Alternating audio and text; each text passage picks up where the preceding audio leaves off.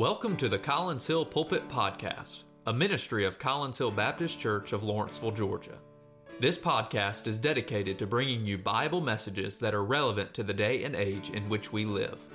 These messages have been preached from the pulpit of Collins Hill Baptist Church in recent days. Now, here is today's message. We're going to be looking here at seven verses. In fact, we're going to be looking at one of the churches of the book of Revelation. Of course, there are seven churches that specific letters were written to. And uh, as we are going to be reading here these first seven verses of chapter number two, we'll be finding that the Apostle John, through the inspiration of the Holy Spirit, is writing to the church of Ephesus, to the church of Ephesus.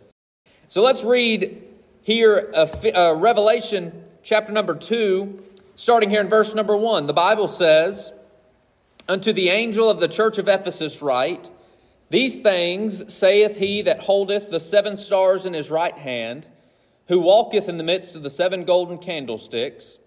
I know thy works, and thy labor, and thy patience, and how thou canst not bear them which are evil. And thou hast tried them which say they are apostles and are not, and hast found them liars. And hast borne and hast patience, and for my name's sake hast labored, and hast not fainted. Nevertheless, I have somewhat against thee, because thou hast left thy first love. Remember, therefore, from whence thou art fallen, and repent, and do the first works. Or else I will come unto thee quickly, and will remove thy candlestick out of his place, except thou repent. But this thou hast, that thou hatest the deeds of the Nicolaitans, which I also hate. He that hath an ear, let him hear what the Spirit saith unto the churches. To him that overcometh will I give to eat of the tree of life, which is in the midst of the paradise of God. I forgot to grab them and hand them out today after I asked Miss Faye to, to get them for me. But uh, she, will probably, is, uh, is she going to go get them for me? What a blessing. Wow. So basically, I'll tell you what's going to happen this morning. I said last week that there was something that I was going to give you that I was going to need back from you. And this morning, we're going to, the title of the message and what we're going to do is we're going to consider Collins Hill. That's what we're going to, we're going to consider Collins Hill. Now, next week, we're going to spend a specific amount of time looking at Collins Hill Baptist Church, looking at the vision that we have, the, where we want to go, and how we're going to get there. But today, what I want is I would uh, we've got some three by five cards, and I want you to answer a question. In fact, while we get them, and um, and, and before we pass them out, I'll give you the question that that you can think of. And this is the question. Oftentimes, we have in our minds a picture of what our church and what your church should look like. And so, my question is simply this What do you think needs to be done in this year or in the future that you would say, we're doing it right. Or, man, if we have this program, if we have this event, if we do this, then we're successful. Or, man, we have this goal. Whatever it may be, I want you to think about it. And I don't want you to put your name on it. I don't, I don't want to know who says what. I just want you to be thinking. You say, man, if we had a kids club on this, man, that would be just the peak. That would be success. Or, or maybe it's, man, if we had 6,000 people here on Sunday morning, maybe, maybe, that's what you would say, then we've reached the mark, okay? I don't, I don't, know what it is, whatever it may be. You, you put it down there, you don't worry about it. And uh, we've, got, we've got our ushers here. They're going to bring them to you and pass them out there. But then the second question is whatever you put down, are you willing and are you able to help achieve that goal? And you can put yes or no. Like I said, you're not going to put your name on it, you're not going to list it. I, I don't need to know who wrote what, but I just want to see where everybody's at. I want to see what everybody thinks and see, uh, especially if you're willing to help and aid in that. Yes, sir. Blank side, not what's written, but on the back side. Okay, yes, the blank side. So don't write with what's written. Thank you, Miss Faye. Thank you, man. Ooh, I'm telling you, this morning I, I, couldn't get the microphone open. I forgot the three by five cards. Man, I'm telling you, I'm, I'm glad. I'm glad that I'm here. That's tell you what. As they're still getting those cards out.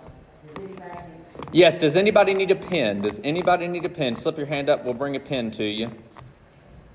Brother Tommy needs a pen here. All right. You need a pen? Miss Savannah needs a pen as well. All right. Well, as you've got that, we'll take those up at the end of the service, so you don't have to worry about worry about it. But as we're going through the message today, maybe the Lord will prompt your heart on something, and I want you to write that down. Just here's the question again. You can put you know one on the left side and then your yes or no on the right side. But what does this church need to do that would make it successful in your eyes or in, in your in your perspective? What needs to be done? What event needs to be planned? What I, I don't know. What whatever do you think needs to be done so that this church, in your mind, will be successful? And then are you willing to help to achieve that? And that you can put that there. All right. Revelation chapter number two. We've read the text this morning. Our title is Consider Collins Hill. The book of Revelation, it was written by the Apostle John while he was in exile on the Isle of Patmos. There's a small island there in the Mediterranean, and he was exiled there for about 10 years. And while he was there, he wrote this letter under the inspiration of the Holy Spirit around AD 90.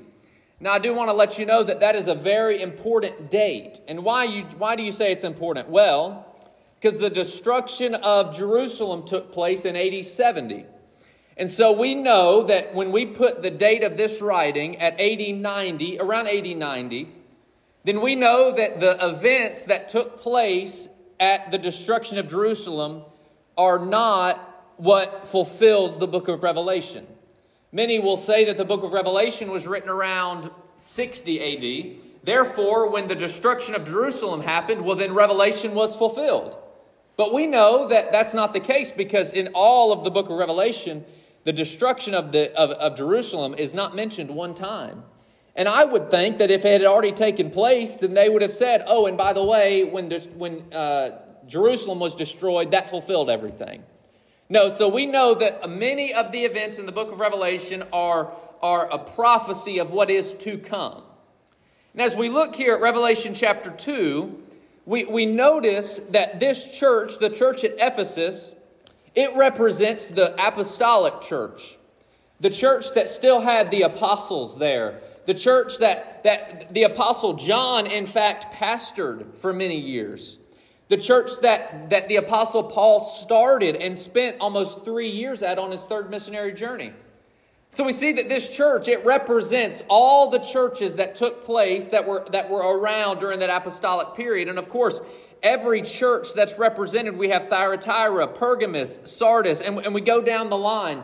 They all represent different time periods of history. You might have heard it before, but we live in the Laodicean church age. What does that mean? That means that the, the letter to the church at Laodicea, it was to a specific church at the time where it was written, yes. But it also was a picture, a foreshadowing of the time in which we are now living in. That, that church age where, where we're not hot, we're not cold, we're lukewarm. And I'm telling you, we see that everywhere. The Christians everywhere are lukewarm. They're not on fire for God, and they're lukewarm. But we see that this church at Ephesus, they had gotten a letter written to them here by the Apostle John. But it's interesting as well that this is the only church out of the seven churches that had a, another letter written to them by a different apostle. Of course, you think of Ephesus, you think of Ephesians.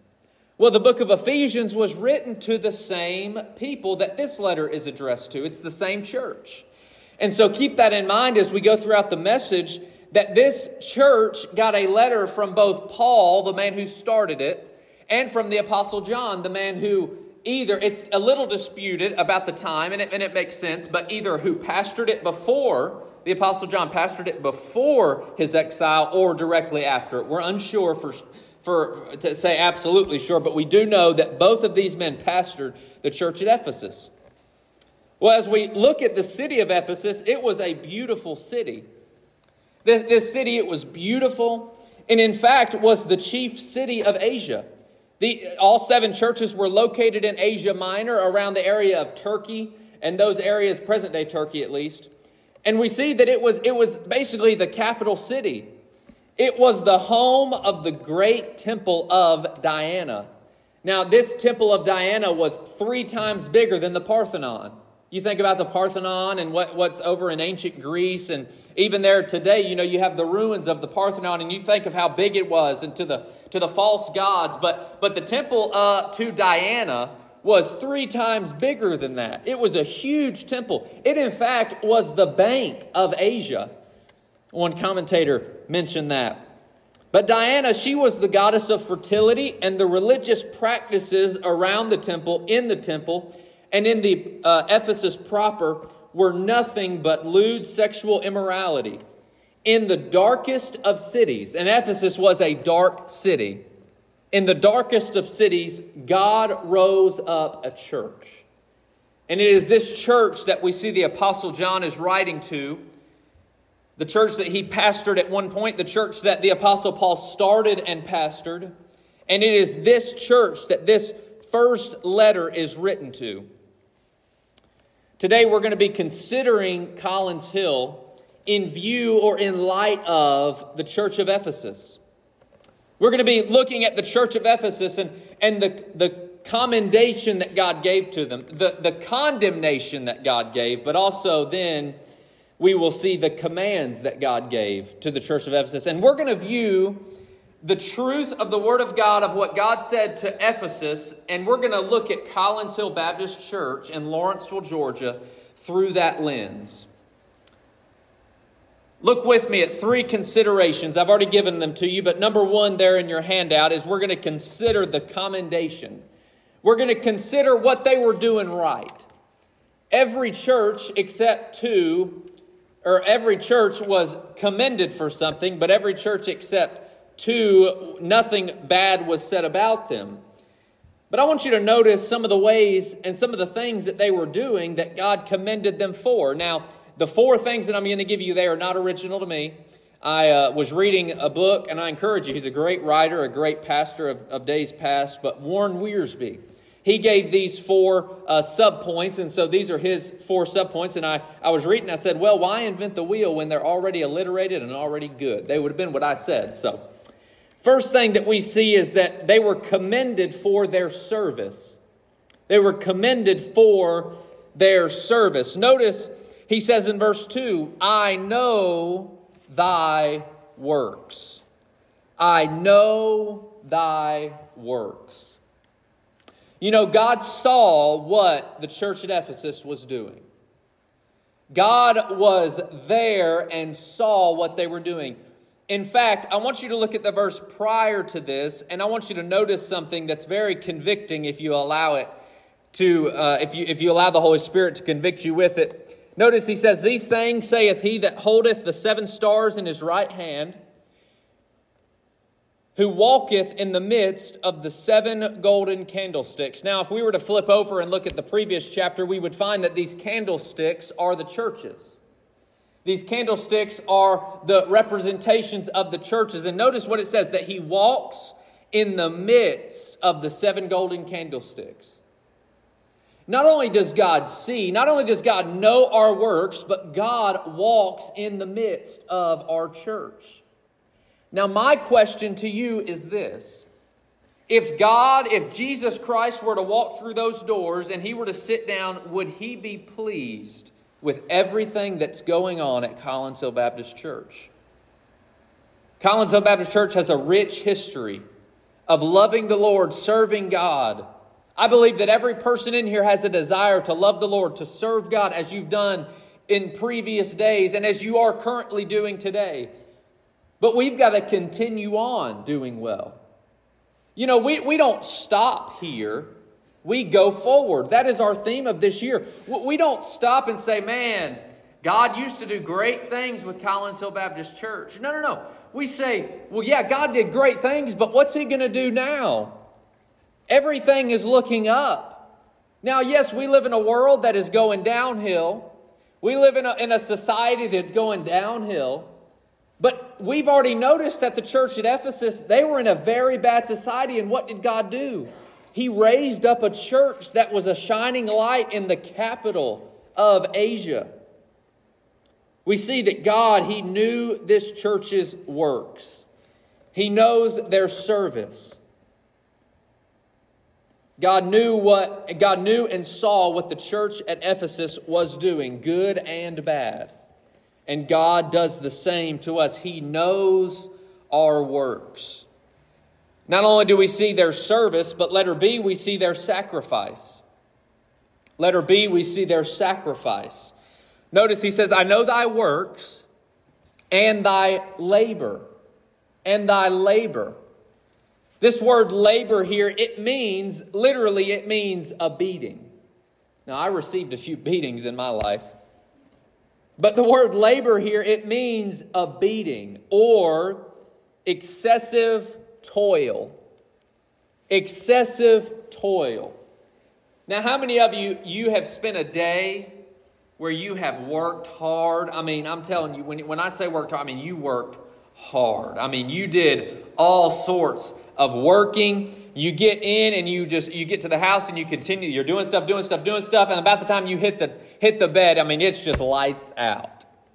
I'm sure many of you, if not everybody, has had days like that before. You know, the Bible says here that God, He knew thy works and thy labor. It, it, that He knew that they were toiling.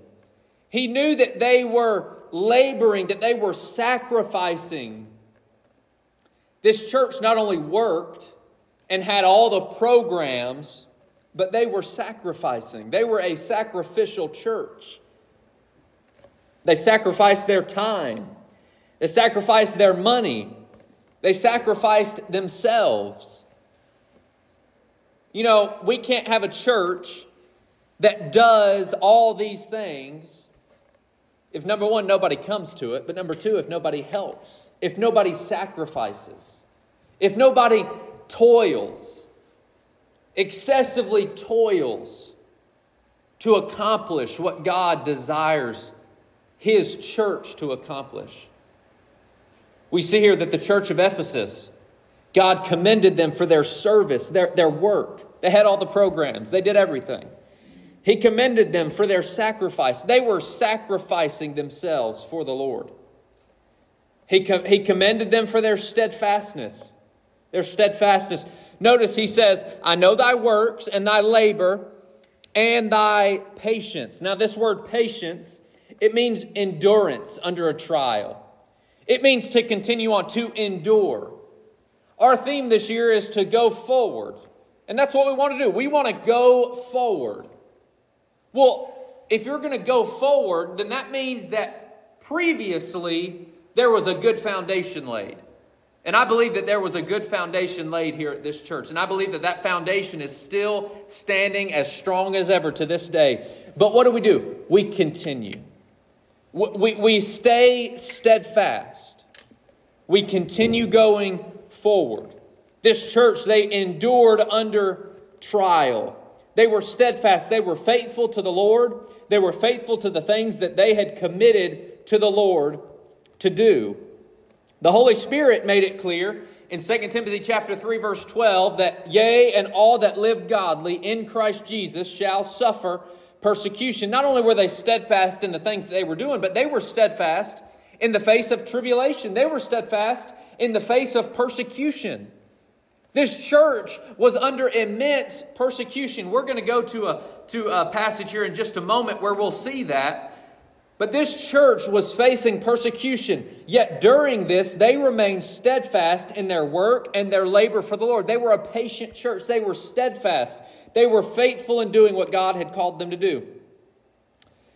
Not only were they steadfast, but we see, letter D, their separation. We see their separation.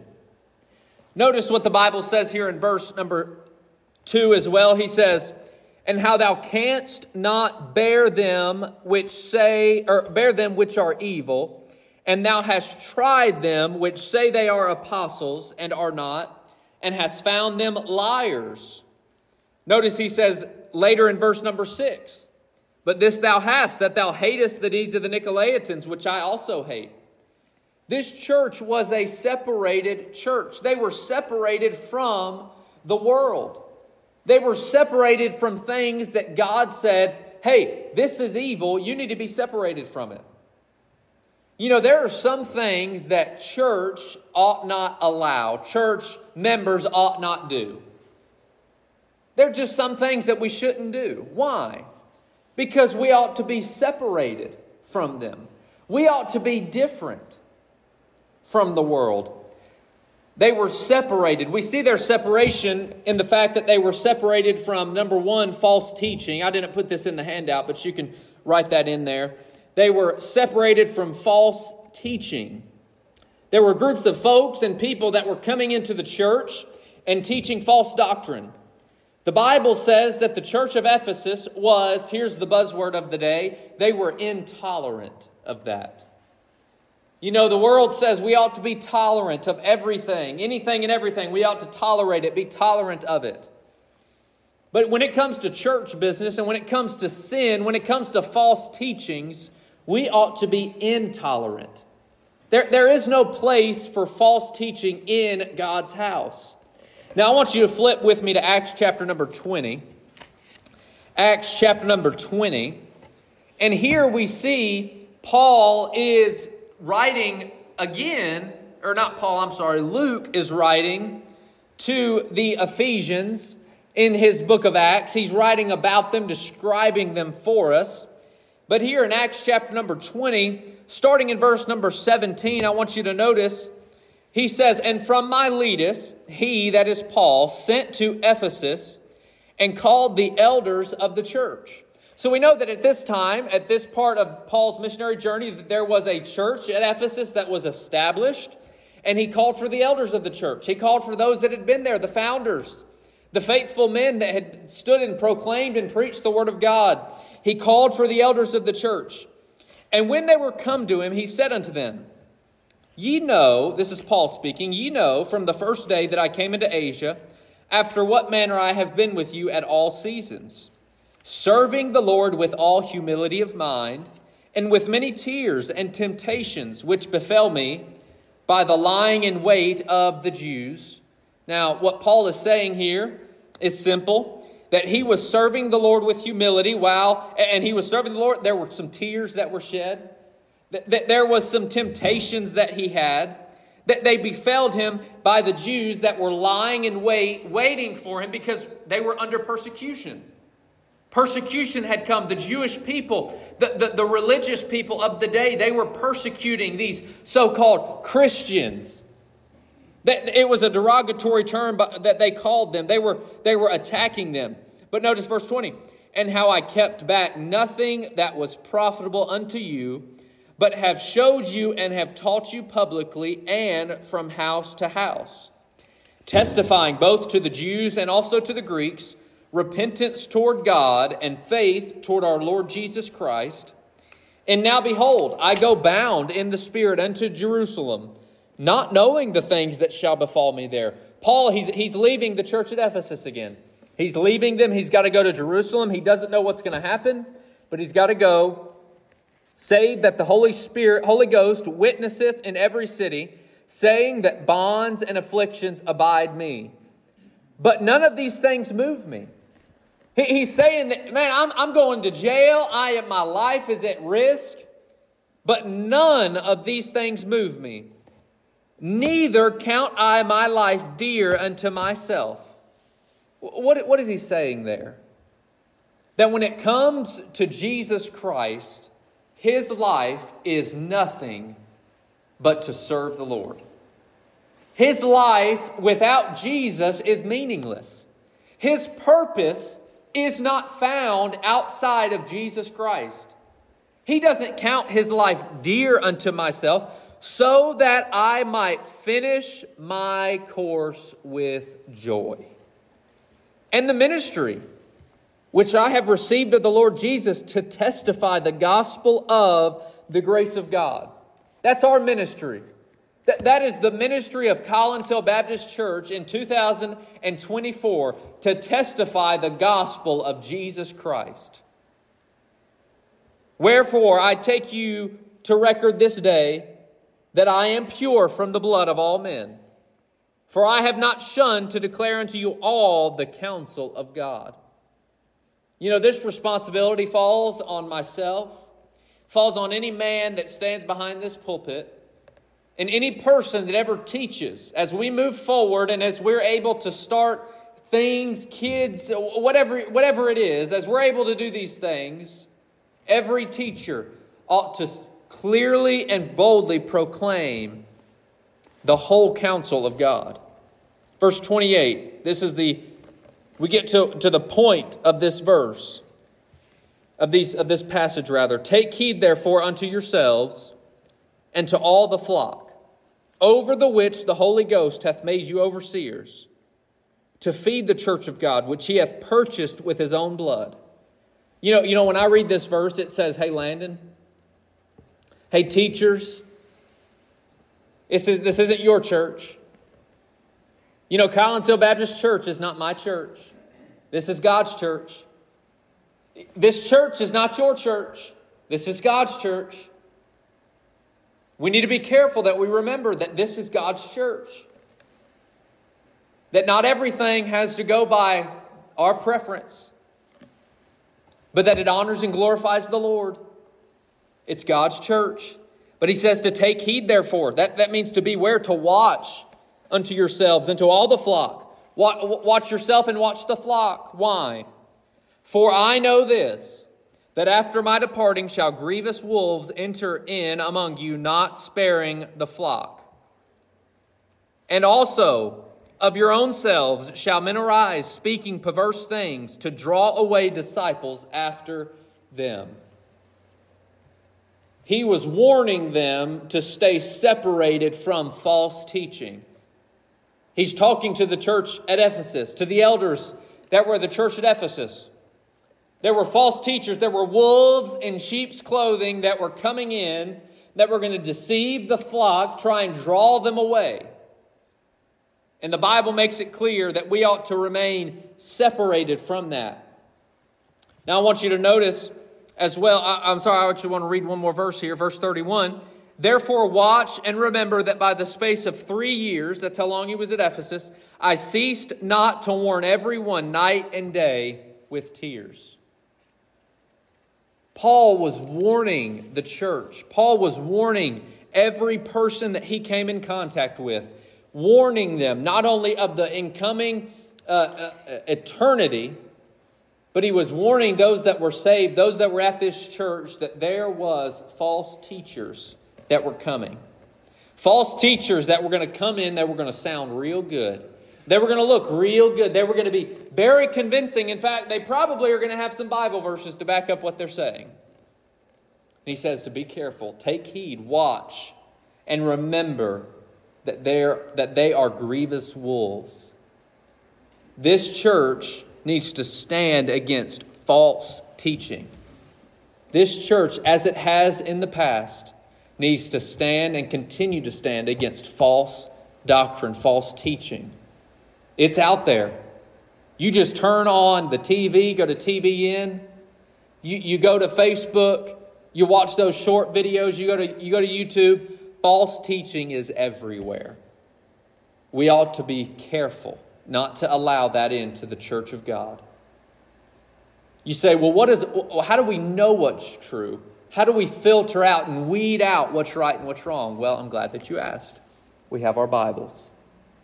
If somebody says something, if I say something, you say, well, hang on. I mean, the verse, the Bible says this here. I, I don't fully understand it. Well, hey, that's good. You say, well, well if I say something and then you say, well, the Bible says this here, well, how do you do that? You know, and it may be, well, you know, in context here, it, it actually, it works. There, there's no contradiction. Or maybe it's, well, you know what, I was wrong. I know a Baptist preacher just said he was wrong. But, but maybe, guess what? If I, if I stand up here and I talk enough, I'm going to say something that's wrong at some point. And if I say something that's wrong and you say, you know what? The Bible actually says something opposite and we talk about it, you know what? You're right. I was wrong. Then guess what? I'll get up here and I'll say, folks, I said something and it was incorrect. And I correct that based on this. And we move on. But you know what? If we're not careful, if we're not careful, we'll let false teaching slide in slowly And that's how it always comes in, is it comes in slowly. John also wrote about these false this false teaching in the book of First John, chapter number 4. He says, Beloved, believe not every spirit, but try the spirits, whether they are of God, because many false prophets are gone out into the world. Hereby know ye the Spirit of God. This is how you know that this is the Spirit of God. Every spirit that confesseth that Jesus Christ is come in the flesh is of God. And every spirit that confesseth not that Jesus Christ is come in the flesh is not of God. And this is the spirit of Antichrist, whereof ye have heard that it should come, and even now already is in the world. You want an easy test to know is this person of God or not of God? Ask them, who is Jesus? And if they say Jesus was not God, or, or well, Jesus was kind of God, but not really, that spirit is not of God. That teaching is not of God. There are some things that the church needs to take seriously, and the false doctrine in this world is one of those things. And I think that it's very clear, just so that you know from, uh, ahead of time, that if there is a false teaching that comes and is very popular and everybody seems to be talking about it, it will be addressed from the Word of God, from this pulpit. I would say, look, hey, there's a really popular teaching going on, and it's this. Just letting you know that this is what the Bible says about it, and we'll move on. But you see, those things are important. We, we ought to know okay, well, what does the Bible say? Because if you're witnessing and if you're telling others about the Lord, they may say, well, hey, I heard this on YouTube at some point. Well, what is, you know, now your answer, and this is a good answer, by the way, but your answer may be, I don't know, but I'll find out for you. But maybe you will know. And maybe you'll be able to give an answer, give a response.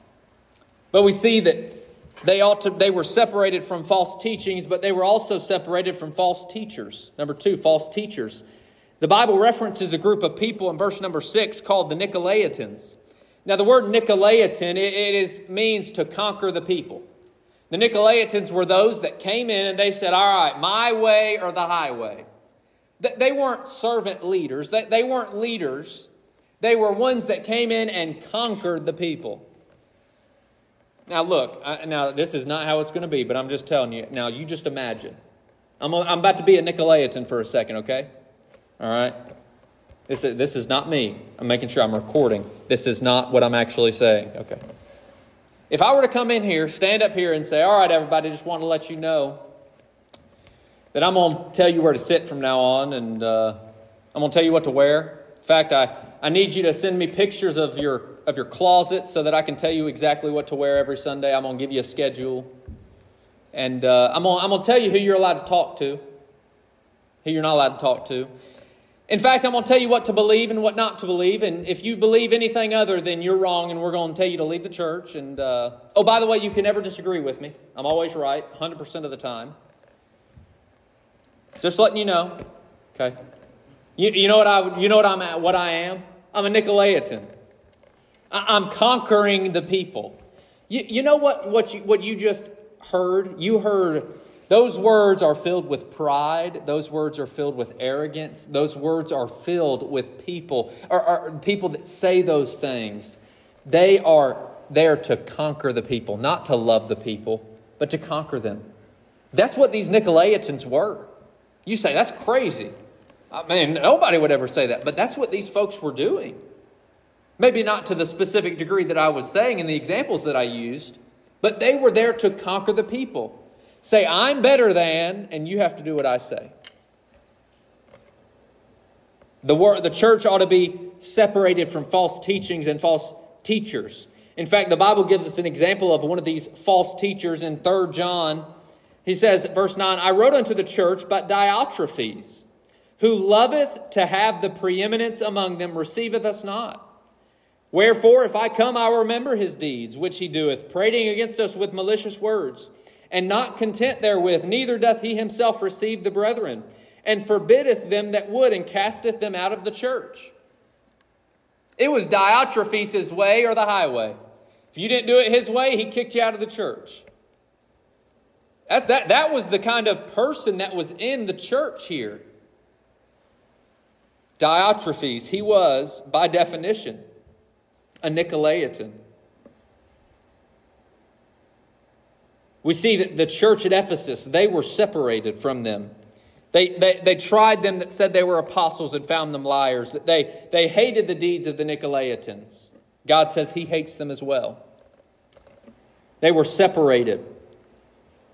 They were separated, they were steadfast, they, were, they, they sacrificed, and they served the Lord. That was their commendation. But notice with me, number two, we see their condemnation. We're going to consider their condemnation. Condemnation. I want you to look at verse number four. To many, this may seem small. This may seem an insignificant verse, uh, insignificant condemnation. Like, Lord, really? I mean, out of everything that you could have said, this is what you said? Look at verse 4. Nevertheless, I have somewhat against thee, because thou hast left thy first love. Because thou hast left thy first love. The church at Ephesus, they left their first love. They left the one that had saved them, they left the one that had sanctified them.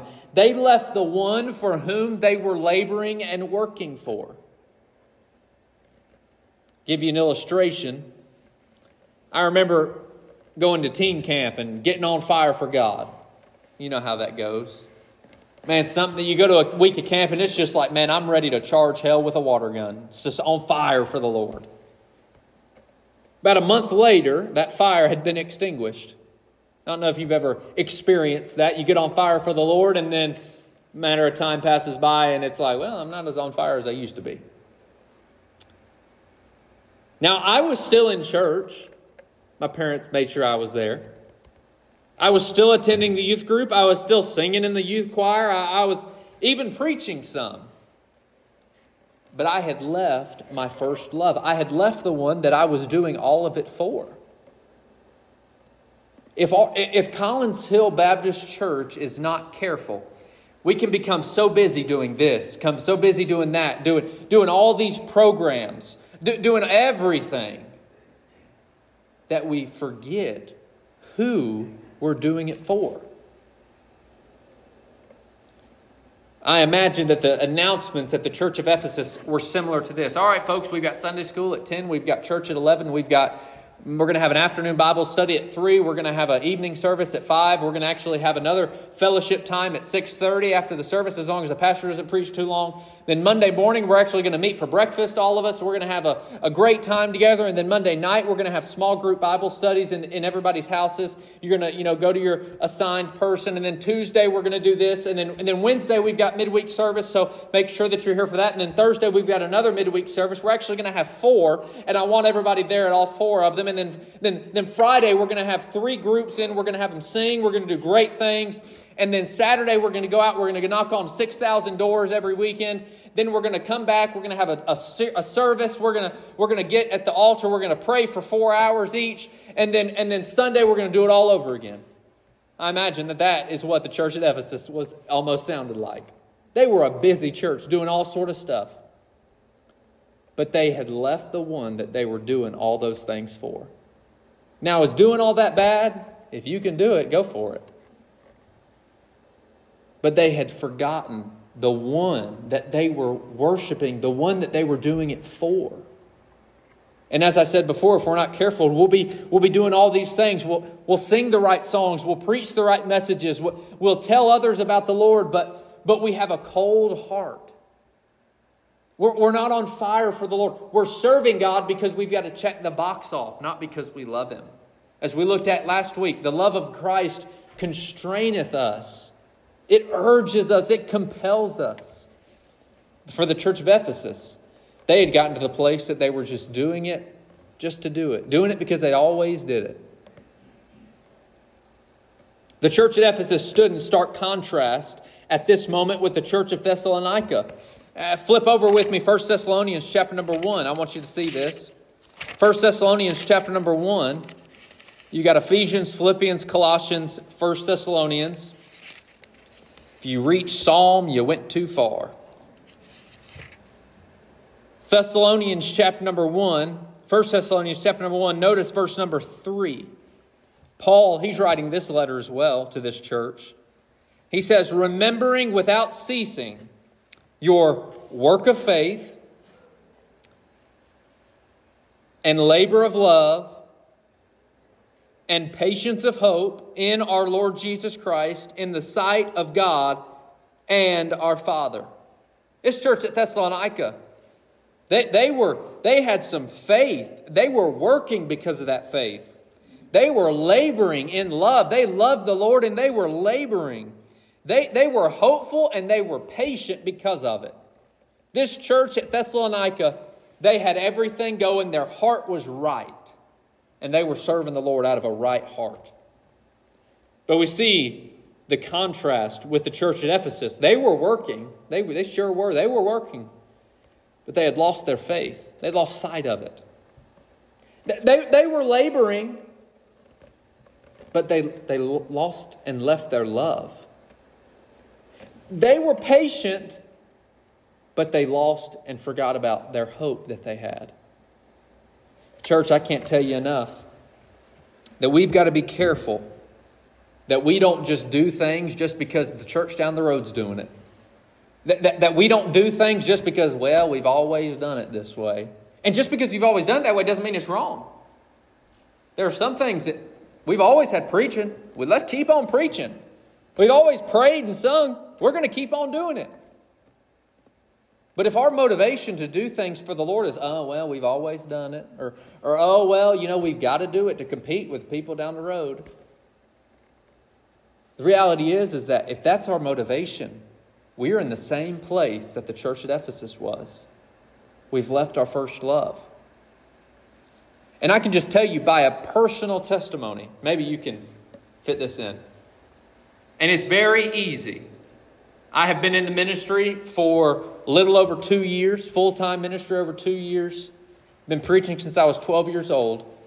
And I can tell you this, and I know this may shock you, but there have been times where I have gone into church on a Monday, Tuesday, whatever it is. I've sat down, and from 8 in the morning until 3 in the afternoon, I never left my seat. I was typing away. I was doing this, doing that, answering phones, calling folks, telling them I was praying for them. I mean, doing X, Y, Z, everything. I go home, I'm tired, I go to sleep.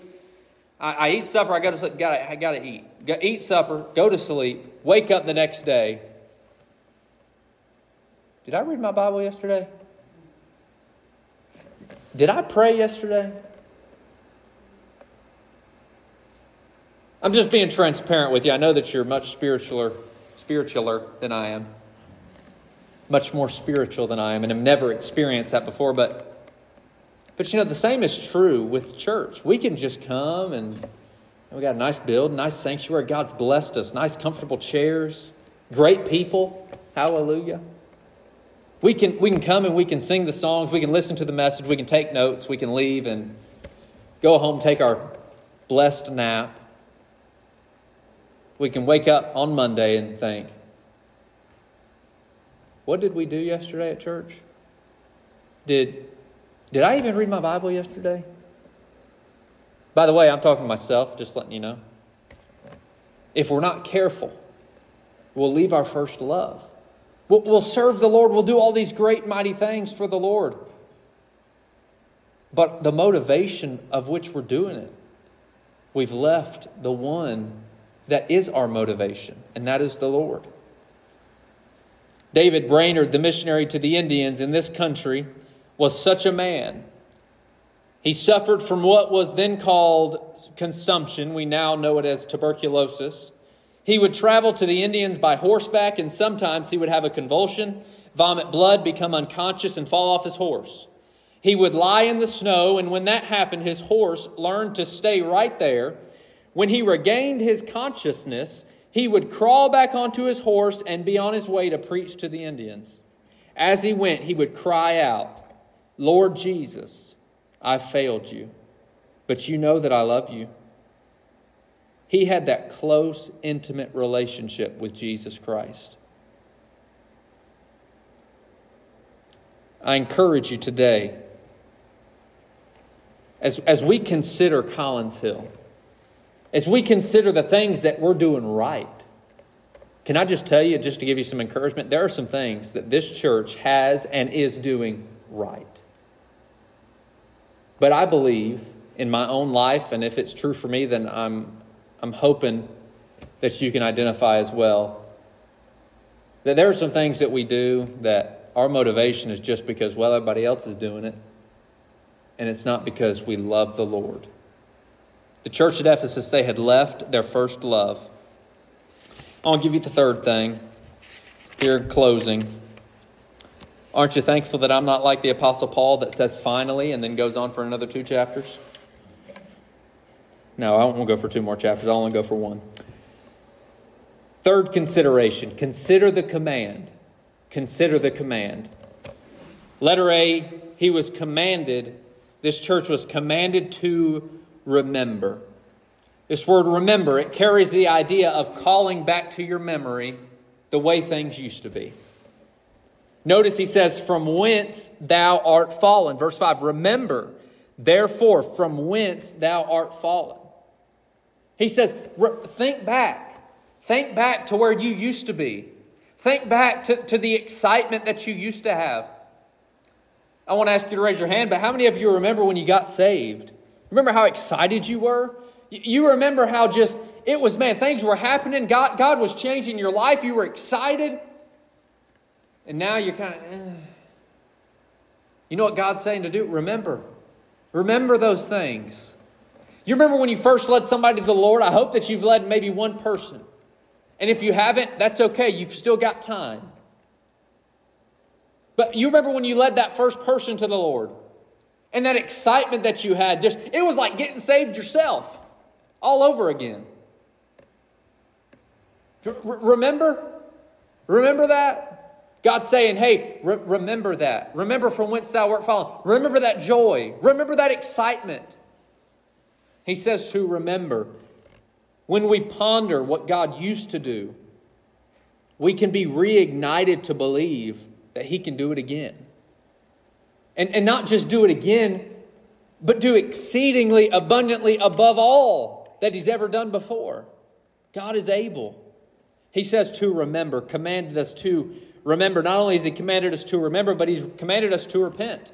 Notice He says, Remember therefore from whence thou art fallen and repent. That word repent, it simply means to change, one mind, change one's mind. That is what the word repent means. Vine's dictionary defines repent this way In the New Testament, the subject chiefly has reference to repentance from sin, and this change of mind involves both a turning from sin and a turning to God. If you're here today and you're saved, you repented. Whether you said those specific, that specific word or not, you did repent. You, you were walking this way in your sin, and then you realize, oh, I'm a sinner. I'm changing my mind. I'm changing my mind about my sin. It is as bad as God said it was. I'm changing my mind about myself. I can't make it to heaven on my own. And I'm changing my mind about my Savior. Jesus is the only way. And you know what's happened is you've repented, you've changed your mind, and you've changed your direction. You're, you're going this way now. Okay, if you're saved, you've done that.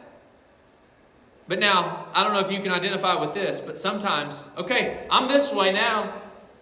And then sometimes you, you, you do this. You ever feel like that? You're walking in your, in your Christian walk and you, and you start looking back a little bit that way. And then, and then maybe you, you, you, you know, you, you can't go back this way because you're saved. God's got you. God's going to keep you. But you, but you try and just keep that one arm in. Maybe you just say, all right, you know, Lord, I know I've got to go this way, but I'm going to try and, you know, just get a little bit that way. Try, try and live a little bit in that sin. And then when you do that and, say, and the Lord convicts your heart and says, you shouldn't be living in that sin, you say, Lord, I repent. I changed my mind. I, I, I don't want that sin. And you, you, you keep going this way. That's what repentance is. It's a change of mind that leads to a change of direction. We see here that God, He commands them to remember, and then when they remember, they will repent. They'll change their mind. They'll say, Man, it was a lot better the way that we used to serve the Lord in love. It, it was a lot better when, when I was leading people to the Lord and when I was faithful to God's house. It was a lot better back then. He says, Remember those things and repent. Change your mind. And then what? It leads directly into the third, to the third uh, command, letter C. They were commanded to return. He says, and do the first works. Those things that you remembered. The, the, the, that great and mighty things that you remember God doing, you change your mind, you repent, and then you say, okay, I'm going to do those things again. I'm going to do the first works. I'm going to labor in love. I'm, I'm going to work in faith. I'm going to have patience with hope, knowing that Jesus is coming again. When we consider Collins Hill Baptist Church, we need to, if we haven't already, we need to collectively and also individually say, you know what, there's some sin that I'm just trying to hold on to. And we say, Lord, I repent of that sin. I'm walking with you. Lord, Lord, I repent of that sin. I'm going the way you want me to go. Maybe, maybe as a collective part of the church, maybe there was some things that, that used to be done that aren't done anymore. And, and, and they should be done. And maybe we say, you know what, we need to repent of that. We need to change our mind about that. God wants us to do those things, and we need to do them. Maybe we're, maybe we're doing some things that, that we're just doing them because, well, that's just what we do. We need to repent of that. We need to remember why we even started doing it in the first place and get back to doing that. Get back to that motivation. When we consider Collins Hill, when I consider Collins Hill Baptist Church, and when I look at Collins Hill Baptist Church through the lens of the church of Ephesus, I see that God, there, there's some things that we're doing right. There are some things that have been done right, that are done right, that we need to continue to do. And I'm, and I'm not thinking of anything specifically, and I can't think of anything specifically, but there may be some things that we need to get back to the original motivation of doing them. And maybe this part of the message is just a foreshadowing. Maybe this part of the message, it, it won't apply specifically until 10 years down the road. We, I don't know. But there are some things that we may need to get our heart back on Jesus Christ as our motivation for doing them. Maybe you individually, there's some things you need to get your heart back on the Lord. Say, God, I'm going to do this. I'm going to serve you because I love you. The Bible says and teaches us that we love Him because He first loved us. The Bible also says that if we love Him, we'll keep His commandments. If we love the Lord, if you truly love the Lord, you will obey his commands. You will obey what God says to do. God, He's given us everything we need to live righteously, godly in this present world. We have it. God wants us to live by it. And if we truly love Him, if our motivation is our love for Him, then the things that we do will truly bring honor and glory to the Lord. And this condemnation that was brought on the church of Ephesus for leaving their first love won't apply to us because we're doing the things that God desires we do, and we're doing it because we love Him, because we want to serve Him, because we want to sacrifice for Him. Thank you so much for joining us for today's Bible message. We pray that you've received a blessing and we look forward to being with you again in the future.